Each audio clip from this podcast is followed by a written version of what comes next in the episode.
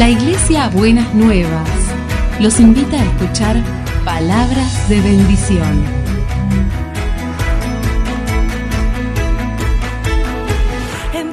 Si desean asistir a nuestras reuniones, los esperamos en Avenida de Lepiane 3925, esquina Subiría, Bajo Flores, Ciudad de Buenos Aires.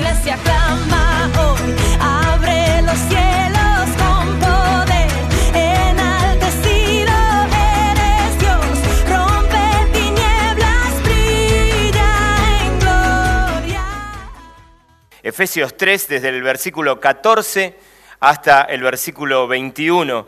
Y quiero compartirles este pasaje eh, precioso de la Biblia, donde el apóstol Pablo va a orar por la iglesia. En este caso concreto va a orar por la gente que vive en Éfeso, pero yo quiero invitarlos a que pensemos que Él está orando por nosotros. y me parece interesante porque esta es una oración pastoral, esta es una oración de un pastor que está interesado por la vida de aquellas personas a las que ama especialmente y va a hacer una oración particular. Hay una razón por la que él ora, a tal punto que así arranca el versículo 14. Por esta razón me arrodillo delante del Padre, de quien recibe nombre toda familia en el cielo y en la tierra. Hay una razón, hay un motivo por el cual está orando. Versículo 16 dice, le pido que por medio del Espíritu y con el poder que procede de sus gloriosas riquezas, los fortalezca a ustedes en lo íntimo de su ser. Un poco hablábamos hasta hace un instante, hablábamos de eso, ¿no? De cómo Dios necesita fortalecernos en tiempos que son de dificultad. Pero esto para mí es muy interesante. Hay una, hay una claridad de que Dios tiene la intención de fortalecer tu vida en cualquier circunstancia que las circunstancias no son una limitación para que vos camines, y utilizo la palabra que utiliza el apóstol Pablo, en fortaleza. Y sigue diciendo, para que por fe Cristo habite en sus corazones. Esa es la intención, que seamos fortalecidos y que Cristo habite en nuestros corazones, a pesar de la circunstancia que venga. Y dice, y pido que arraigados y cimentados en amor, puedan comprender junto con todos los santos cuán ancho, cuán largo, cuán alto y profundo es el amor de Cristo. En fin, que conozcan ese amor que sobrepasa nuestro conocimiento, para que sean llenos de la plenitud de Dios, al que puede hacer muchísimo más que todo lo que podamos imaginarnos o pedir por el poder que obra eficazmente en nosotros. A Él sea la gloria en la iglesia y en Cristo Jesús por todas las generaciones, por los siglos de los siglos. Amén. ¿Cuántos dicen amén junto con el apóstol? Eh? Amén. ¿Sí? Hay una dinámica maravillosa que tiene que ver con la fe. Creo que gran parte de lo que queremos transmitirles desde la pastoral y, desde el mensaje que les transmitimos, es que realmente, como bien decía acá nuestra queridísima hermana, hay una, hay una dinámica en la fe que está todo por explorarse. Hay cosas maravillosas cuando creemos que no estamos sujetos, que no estamos atados a las, a las cuestiones que tienen que ver con el tiempo en el que vivimos y con, la, con, las reglas de este mundo. Ayer, eh, perdón, ayer no, el domingo pasado predicó aquí Viviana, Viviana Barrón, un mensaje fantástico en función de, un poco también siguiendo la línea de esto que estoy hablando, que si vos no pudiste estar o no lo pudiste escuchar, queremos animarte a que realmente te metas en la página de, la iglesia, eh, www.buenasnuevas.org.ar, y lo escuches, porque definitivamente responde a mucho de lo que estuvimos hablando en esta primera parte del culto. Hay una dinámica en la fe que queremos animarte a que experimentes.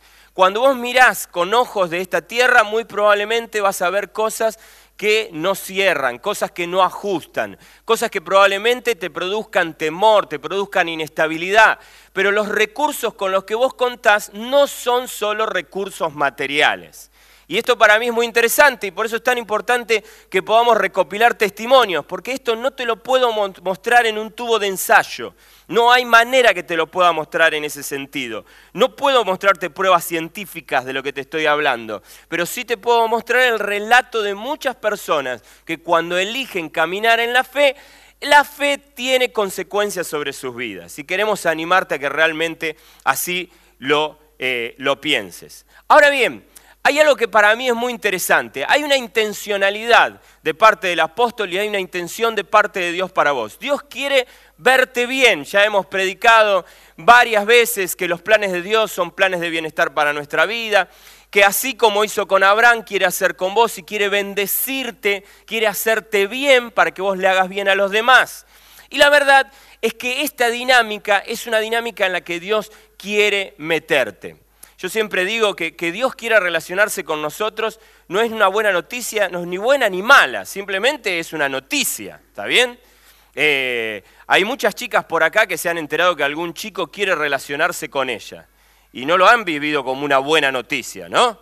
Dice, no, ese pesado, ¿cómo me voy a juntar con ese? Y salen como corriendo, ¿no? Entonces, que alguien quiera relacionarse con vos, definitivamente no es una buena noticia. ¿Cuál es la buena noticia? ¿Cuál es la noticia del Evangelio?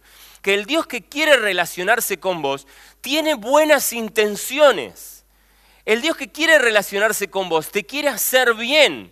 Él no viene ni para reprimirte, él no, quiere, él no viene ni a castigarte, Él viene a hacerte bien. Eso fue lo que le dijo a Abraham y es lo que nos va a seguir diciendo a nosotros.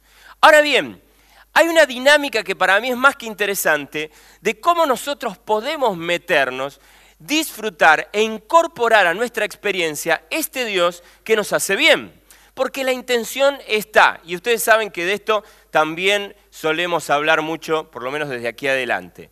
Hay palabra profética para tu vida, Dios quiere hacer su parte, Él está interesado en que vos te comprometas, Él está interesado en que vos lo vivas. Cuando Dios dice que va a allanar tu camino, Él tiene toda la intención de hacerlo. Cuando Dios dice que va, quiere volar las, puertas de, de, bronce, Él lo quiere hacer. Cuando Él quiere dinamitar cerrojos, definitivamente Él lo quiere hacer. Ahora bien, obviamente necesita que vos lo creas. ¿sí? Siempre pongo a los muchachos siempre le pongo la misma metáfora. Si mañana viene tu abuela y te dice, mirá, venite a casa que tengo unas zapatillas nuevas para vos, y vos no le crees, nunca vas a la casa de la abuela, nunca agarrás las zapatillas, te perdiste las zapatillas. Pero las zapatillas están ahí, esperando que vos las vayas a buscar. Bueno, lo mismo pasa de alguna manera con Dios. Dios tiene promesas de bendición para tu vida, pero si vos no vas y te apropias de ellas en la fe, te las vas a perder. Y hay otra parte que tiene que ver con tu acción, porque la fe siempre se termina de visualizar, de concretar en tu acción, en tu obediencia. Y para mí es muy interesante ver qué nos propone el apóstol Pablo para que esta realidad de un Dios que quiere fortalecer tu vida se haga palpable en tu experiencia. Y entonces él va a decir algo que para mí es más que interesante. Él dice, yo estoy orando para que ustedes se fortalezcan en lo íntimo de su ser, para que por la fe habite Cristo en sus corazones. Y pido que arraigados y cimentados en amor puedan comprender junto con todos los santos cuán ancho, largo, alto y profundo es el amor de Cristo. Y esto para mí es más que interesante porque lo que muestra es una vez más en la Biblia repitiéndose esta dinámica donde Dios quiere incluirte en una relación directa y personal con Él, en una relación donde vos puedas cada día crecer y experimentar la intimidad de caminar con Dios, y esta cosa maravillosa de que vos y yo, nada más ni nada menos, podamos tener contacto con el Creador del universo. Y a mí esto siempre me gusta llevarlo a, los términos más naturales y más frescos. ¿no? Eh, aquí en Argentina, este, la mejor manera que tengo para decirlo es sentarnos a tomar mate con aquel que puso en el cielo las estrellas. Estamos hablando de que vos te puedas sentar a charlar con el creador del universo. En el, en el Apocalipsis, cuando Jesús quiere elegir una metáfora para hablar de la relación con nosotros, Él dice, he aquí estoy a la puerta y llamo. Y si alguien oye mi voz y abre la puerta, yo entraré y le cobraré el diezmo. No dice eso, ¿no? Armaremos un lindo culto de alabanza y adoración. ¿Dice eso? No dice eso. Tomaremos la santa cena. ¿Dice eso? No, lo que dice es, yo me sentaré y cenaré con él y él conmigo. La relación con Jesús es una relación de milanesas y papas fritas. La relación con Dios es una relación de mate de por medio. La relación de Dios es la charla franca, espontánea, natural. Es un Dios que quiere tener una relación cada día más íntima con vos. Es el diálogo. Yo siempre digo, ¿qué es lo que más te gusta tomar? Si te gusta tomar café, sentate. Al otro día hablaba con alguien y me decía, yo me sentaba, dice, cuando era soltera y vivía sola, me sentaba con mi mate, dice, y ahí me ponía a charlar con el Señor bárbaro. Dice, después me casé y perdí un poco de eso. Tengo que pegarle un cachetazo en la nuca al esposo. No, hay que animar a esa experiencia. Habrá que sentarse ahora los dos y tomar mate con Dios. Tenemos que encontrar la vuelta de cómo podemos experimentar y crecer en esa relación. Se va a hacer muy difícil que podamos incorporar a nuestra vida una dimensión nueva de fe si perdemos esa realidad. Eso que antiguamente en la iglesia nos machacaban la cabeza con la idea del devocional, pero que yo no quiero caer en, en, la cosa dogmática de tener que hacer el devocional todos los días, leer la Biblia y orar. Y no se te vaya a pasar un día, porque el día que no lo haces se te escapa la bendición de Dios. No, no, no, no se trata de eso. Se trata que el creador del universo está todos los días al alcance de tu mano para que vos te sientes a tomar mate con él. Para que le digas, me pasás la sal. Para que vos puedas dialogar con él. Y saben, si hay una carga como con líder juvenil que siempre tengo es, ¿cómo le puedo enseñar a esta generación que el diálogo con Jesús es un diálogo así, fresco, espontáneo, natural, y que cada vez que nos perdemos esa oportunidad, nos estamos perdiendo la oportunidad maravillosa de entrar en conexión con aquel que sabe todas las cosas y que nos ama de una manera impresionante, nos ama de una manera totalmente intensa. Entonces, es una, es una invitación de él. Ahora, por el otro lado, esa realidad, que esa realidad vertical del encuentro con Dios, no queda solamente ahí. Y Dios quiere ayudarnos en esta idea de fortalecernos, no solamente a encontrarnos con Él en el abrazo y en la relación tierna, íntima, eh, fresca con Él, sino que además quiere hace ayudarnos a encontrarnos en otros. Dice que esto se cimenta, esto toma fundamento en el amor, ¿sí? En cuando nos arraigamos y nos cimentamos en el amor, entonces esto puede darse. Y ahí para mí hay algo que es más que interesante. Se vuelve vital que yo me fundamente en el amor de Dios y descubra que este Dios, que es el creador del universo, está a mi disposición, está a mi alcance, yo puedo hablar con Él. Y descubra que me ama tanto que Él no tiene agenda ocupada para no recibirme, que Él no tiene este, tantas ocupaciones, que no tiene temas tan importantes que los míos son menores. No hay problema que vos tengas en tu vida que Dios vaya a ningunear. No hay problema que Dios, Dios se va a aprender en el diálogo con vos en las mínimas cosas. No hay gente que tiene problemas que Dios debe atender y gente que se las tiene que arreglar solo. Dios quiere entrar en esa conexión con vos. Pero la otra verdad es que cuando yo necesito fortalecerme, necesito encontrar que en mi horizontalidad también pueda entrar en contacto con personas donde yo pueda articular dinámicas de amor que hagan cimiento, que me produzcan raíces. Si yo no experimento el amor, me faltan cimientos y me faltan raíces. Y la mayoría de nosotros, o gran parte de nosotros, sabemos que cuando la vida nos ha castigado mucho durante nuestra infancia y nuestra adolescencia, la mayoría de las veces eso tiene que ver con falta de expresiones y experiencias de amor. Y esas experiencias de amor nos han dejado unos agujeros enormes, nos dejan unas raíces así de cortitas y unos cimientos de porquería. Y con eso tenemos que tratar de andar tirando por la vida. Por eso se hace vital que vos te encuentres. Hoy Natalia leía este salmo precioso, es un salmo, ¿no? Era un salmo, sí, donde dice, aunque mi padre y mi madre me dejaran, con todo, tú me recogerás, ¿no? Esa figura de, si papi y mami no te dieron raíces y no te dieron fundamentos, vení mi amor, dice Dios. Déjame que te lo pueda decir mirándote a los ojos. Vení mi amor, vení, vení Vení a buscar los cimientos y las raíces que te faltan en mí. Vení a buscarlas.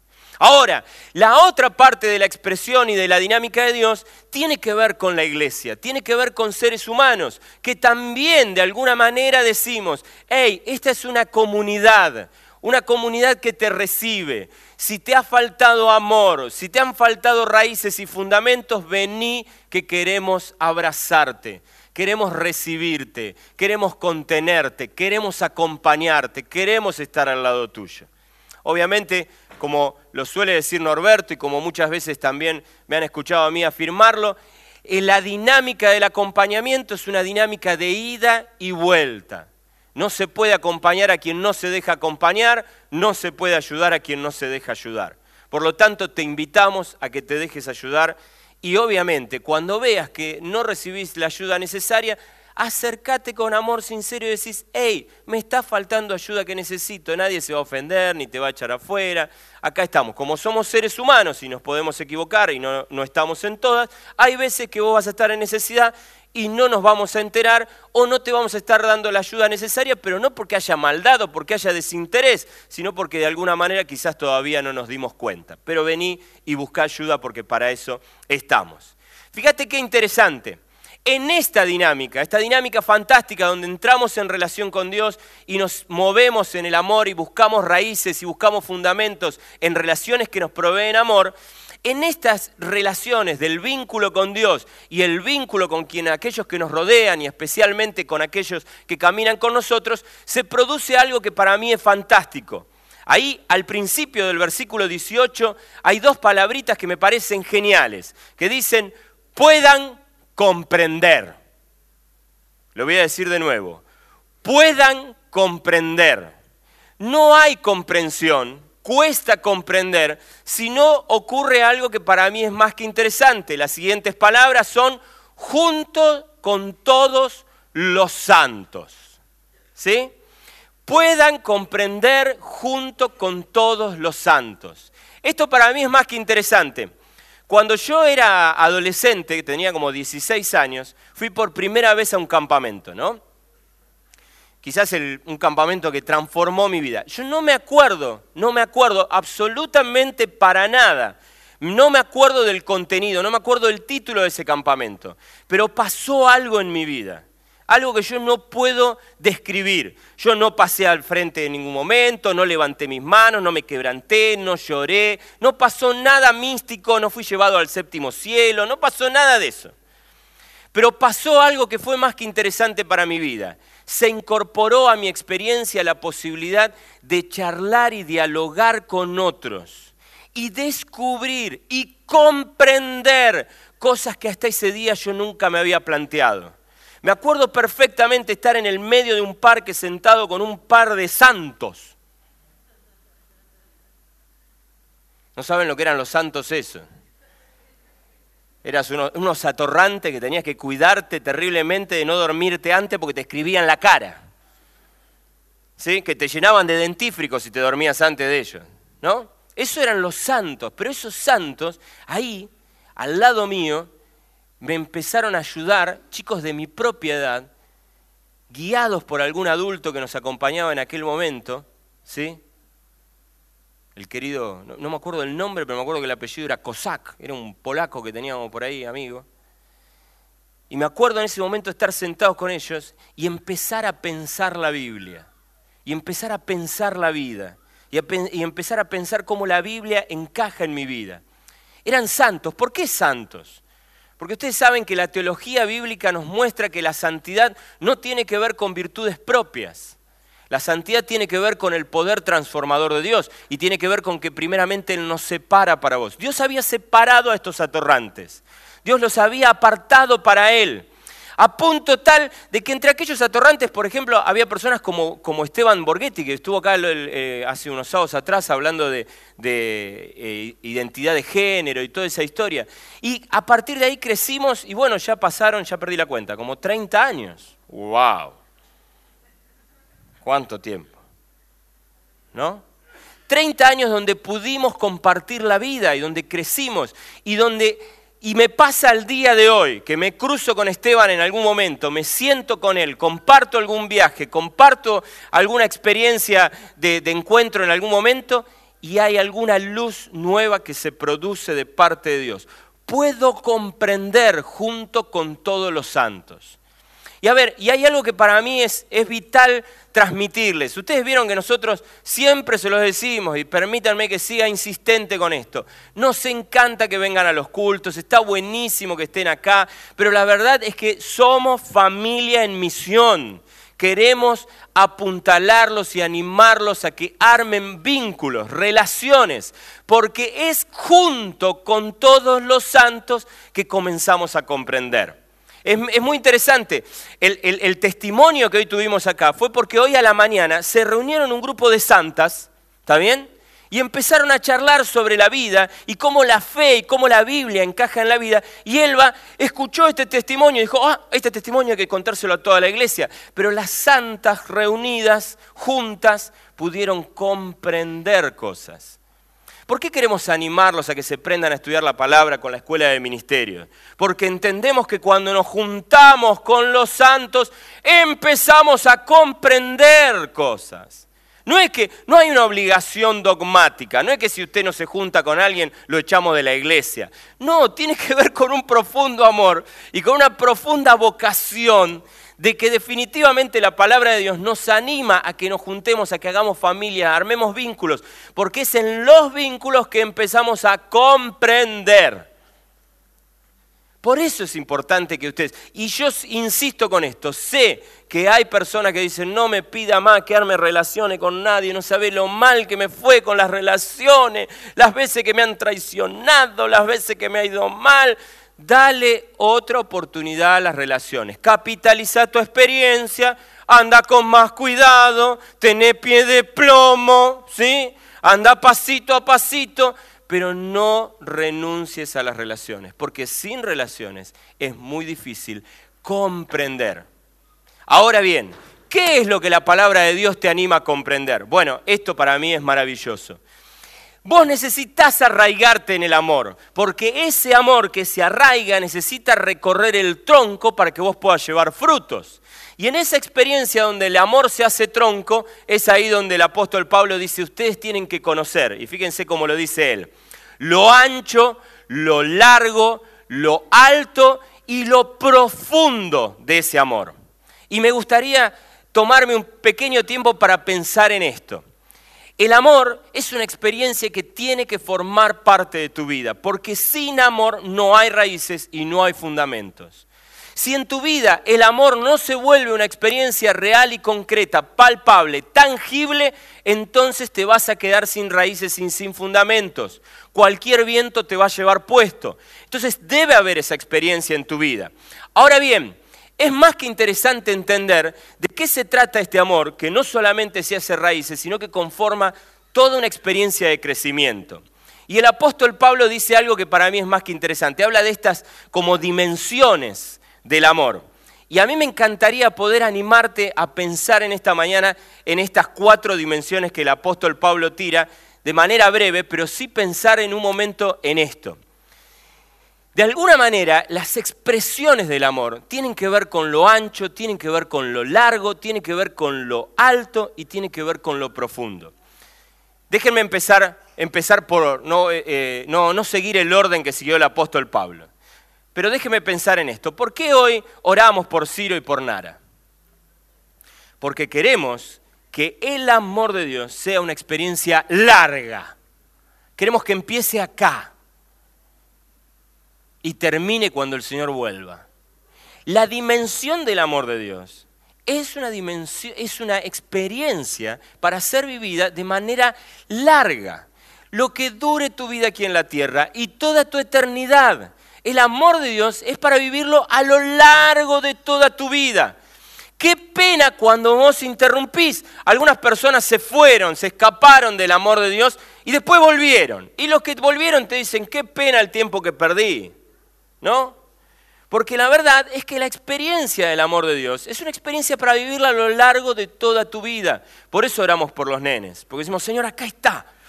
¿Cuál es nuestro deseo? ¿Y por qué le decimos a la iglesia, iglesia, bendiga a estos muchachos? Vamos, a ver, ¿qué tienen para decirnos? Porque queremos que hoy, sin dudar, sin esperar, sin tardar un segundo más, se inicie una relación de amor profunda y fraterna entre Dios y esa criatura pero que se manifiesta también a través de los vínculos que la rodean, de las relaciones que tienen. Por eso oramos por los padres y por eso animamos a la iglesia que acompaña a estos muchachos, a este bebé y a esta bebé preciosa que hoy presentamos aquí adelante. Porque entendemos que la, la, la espectacularidad del amor de Dios en parte tiene que ver con esta posibilidad de vivirlo a lo largo de toda tu vida. Qué lástima si, si, si, no lo experimentás como algo que se incorpore a tu proyecto de vida. Queremos animarte a que el amor de Dios se vuelva proyecto de vida, a pesar de las circunstancias, a pesar de cualquier situación.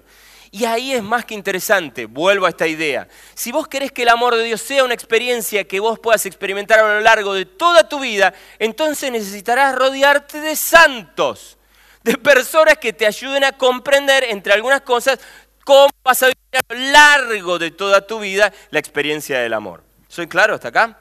Ahora bien, otra experiencia que dice el apóstol Pablo, él dice, es, es esa experiencia del amor que debe llegar hasta lo más profundo de tu ser, ¿no? No solamente a lo largo, sino también a lo profundo.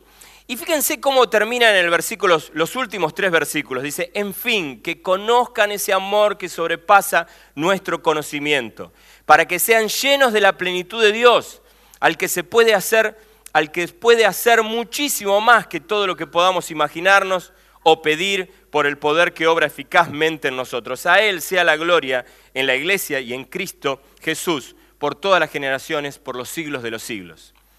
Algo que a mí me parece que que, es vital entender que el amor que es para toda la vida es para llegar hasta lo más profundo de tu ser. Alguna vez hablaba con un hermano y me decía algo que me revolucionó en estos días, es darme cuenta que hay un, hay un, ahí en lo profundo de mi ser, hay una, una versión de mí que no me gusta, ¿no? Me encuentro conmigo mismo, me detengo un momento y la verdad, Germán, me decía este hermano, yo miro a esa persona y digo, qué miserable es esa persona. Y ese soy yo. Ahí en lo más profundo de mi ser me descubro a mí mismo y no me gusta lo que descubro. Detesto lo que, descubro. Y se lo compartí a un hermano y ese hermano me dijo algo que para mí fue fantástico. Ese ser, ese que no te gusta a vos, ese ser tan miserable que vos podés ver adentro tuyo y que no te gusta, esta es la buena noticia del Evangelio. A ese ser Dios lo ama. Yo no sé cómo, qué mirás cuando te encontrás con vos mismo ahí en lo más profundo de tu ser. Quizás vos también te descalifiques. Bienvenido al club. ¿Sí? Hay cosas de Germán que me parecen patéticas, me dan vergüenza de mí mismo. Pero Germán está ahí, en ese profundo de su ser, y Dios llega y me ama. Y me ama igual. Y si tenés algún problema, relate con él porque Él me ama hasta lo más profundo de mi ser, hasta aquella zona más oscura mía.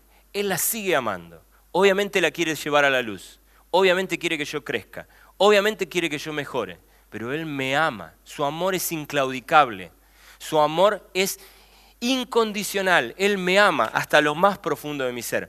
Y lo que espera es que funcione esta dinámica. Al que puede hacer muchísimo más que todo lo que podamos imaginarnos o pedir por el poder que obra eficazmente en nosotros. El amor de Dios es tan profundo que llega hasta lo más íntimo de tu ser para producir una revolución en tu ser. Créelo. Abrazate esa convicción. Abrazate que esta experiencia que el apóstol Pablo está describiendo acá es una realidad concreta que puede suceder en tu vida. Despertate. Yo no sé en qué situación vos estás en tu vida, pero déjame animarte y exhortarte, exhortarte a esto. Busca la experiencia con Dios. Búscalo, porque Él ahí en lo profundo de tu ser quiere hacer una revelación, una revolución nueva.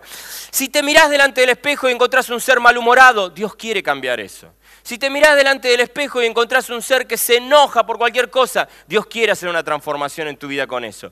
Si te mirás delante del espejo y encontrás una persona que tiene pensamientos negativos y se, y se autoflagela a sí mismo con cosas, Dios quiere hacer una obra en tu vida. No tenés por qué morir siendo así. No tenemos por qué aguantarte así. No hay justificación. No, le pasa que mirá cómo me trataba mi viejo, cómo me trataba mi No hay justificación. Basta, ya, termínela. Déjalo a Dios actuar en tu vida, en lo profundo de tu ser, hacer las transformaciones que haya que hacer. No podés resignarte, no le dé más justificación a nadie, no explique más. Arrancá por pedir perdón y deja que Dios sobre en tu vida. No te justifiques más, deja que Él obre en tu carácter, en tu ser, hasta lo más profundo de tu ser. No dejes, cada vez que nosotros no dejamos que Dios entre hasta a lo profundo de nuestro ser, de alguna manera resignamos el poder que obra eficazmente en nosotros y nos lo perdemos. Por eso la Biblia dice que a Él debemos darle la gloria de generación en generación. Ahora bien, algo que para mí es interesante es que el amor de Dios se manifiesta a lo largo, se manifiesta en lo profundo. Pero la Biblia dice esto tan interesante que se manifiesta en lo alto. Y para mí esto es genial. Vos y yo podemos tener experiencias de alto vuelo. Vos y yo podemos encontrarnos con Dios, tener nuevos pensamientos, tener nueva creatividad, ser de bendición para otros. Podemos hacer que nuestra relación de impacto con Dios tenga tal, tal repercusión en nuestra vida que afecte positivamente la vida de aquellas personas que nos rodeamos. Por eso la Biblia dice que también podemos tener esta relación a lo largo, perdón, a lo alto. Y por último, voy al primero. La Biblia dice que el amor es una experiencia que se vive también a lo ancho, ¿no? Y este es el desafío que hoy tenemos. Nuestra experiencia y nuestra invitación es que podemos alcanzar y hacer que el amor de Dios se exprese en la dimensión más ancha posible. Y en esta mañana yo quiero, quiero decirte, pensá tus relaciones, pensá tus vínculos de manera tal que puedas comprender que el amor de Dios puede fluir de manera ancha, ¿sí? De manera ancha. ¿Cómo vamos a hacer? Para, ¿vieron, ¿Vieron esta expresión de, propia de la internet de la banda ancha? ¿Sí? ¿Sí? Y que cuanto más este, gigas tenés, podés hacer viajar más cosas y podés profundizar más y podés tener más información. Muy bien, poné tu amor en banda ancha. Amplía los alcances de tu amor. Deja que la dimensión ancha del amor de Dios se manifieste. Lo ancho en el sentido de un mayor alcance, pero lo ancho también en el sentido de una mayor profundidad en tus relaciones. Deja que viaje más amor en tus relaciones. Permití que ese, esas relaciones que tenés se profundicen y se estrechen de manera tal que puedas viajar mucho más de lo que Dios tiene para tu vida. El amor de Dios no es una experiencia solamente en lo vertical, para que vos estés acá disfrazado de monje tibetano y nos levantes las manos y pongas cara de espiritual cada domingo. El amor de Dios no es solamente una expresión para que vos te encierres en vos mismo y pienses, ay, qué lindo, cuánto me ama Dios. El amor de Dios no es solamente algo para que vos vivas solo a lo largo de toda tu vida. El amor de Dios es una expresión para que se contagie alrededor tuyo. Y el amor de Dios son las cuatro cosas actuando todo el tiempo. Y déjame plantearte esto que para mí es muy importante. Cuando nosotros te invitamos a amar, cuando nosotros te invitamos a que vos te entregues en amor, la verdad es que estamos pensando en las cuatro dimensiones, en estas cuatro experiencias, que ocurra a lo largo de toda tu vida, que llegue hasta lo más profundo de tu ser, que alcance la relación más plena, fresca, espontánea, natural y disfrutable con el creador del universo, pero que tenga impacto a lo largo de todas tus relaciones, en todas las dimensiones de tus relaciones. Y en este sentido, para mí es importante comprender esto. Dios quiere utilizar las relaciones para hacerte bien. Y Dios quiere utilizar esas relaciones para que vos le hagas bien a otros. Esta dinámica para mí es explosiva, es lo que Dios siempre está proponiéndonos en cada momento. Dice la Biblia, en fin, que puedan conocer el amor que sobrepasa todo conocimiento. Déjame mostrarte para terminar un versículo en la Biblia en Primera de Juan 1, 5 al 7. Y fíjate cómo esta expresión, esta dimensión ocurre lo mismo en este pasaje. El apóstol Juan está diciendo, pero si vivimos en la luz, así como Él está en la luz, tenemos comunión unos con otros y la sangre de su Hijo Jesucristo nos limpia de todo pecado. Siempre que leo este, este, versículo me llama la atención algo. El versículo arranca hablando de lo maravilloso de poder estar en relación con Jesús. Dice, si vivimos en luz, así como Él está en luz, si Jesús está en la luz, si vos vivís en la luz, vas a tener mayor comprensión. Esto para mí es fantástico. Dios quiere traer luz a tu vida que puedas comprender mejor las realidades que te rodean, que puedas comprender mejor eh, qué pasos dar, que puedas comprender mejor qué decisiones tomar, que puedas comprender mejor qué cosas hay que cambiar en la vida, qué decisiones, qué rumbos hay que alterar, porque eso hace la luz. La luz te trae esa comprensión. Y la Biblia dice, si vos caminás en luz, vas a caminar al lado de Jesús, porque Él es la luz.